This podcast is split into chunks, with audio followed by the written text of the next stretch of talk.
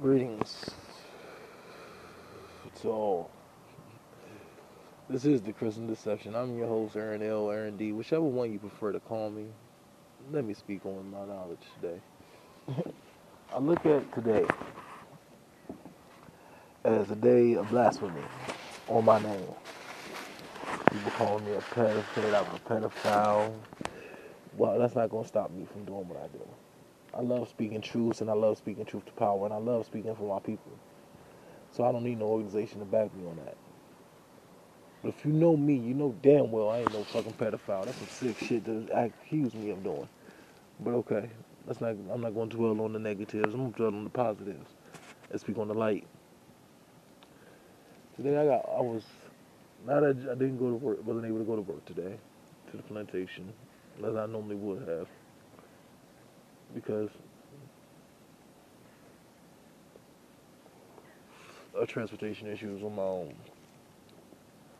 I have to find me a ride. I gotta buy me a vehicle to get myself to and from the plantation, but I'm not going to dwell on niggas. I'm looking at the positives.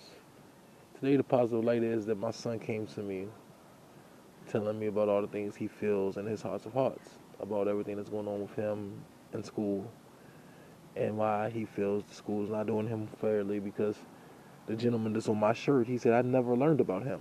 And it shocks me that he has never learned about Malcolm X. It shocks me these kids never learned about Huey P. Newton. It shocks me that they say they tell, teach black history, but all they teaching our kids is about Martin, Martin Luther King.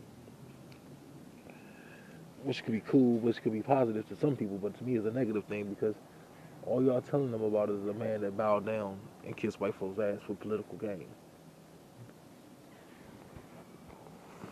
I'm not one of them people that's gonna just strictly talk negative about the man. The man did a lot of positives. He did wake up before he died, so let's look at the positives of that.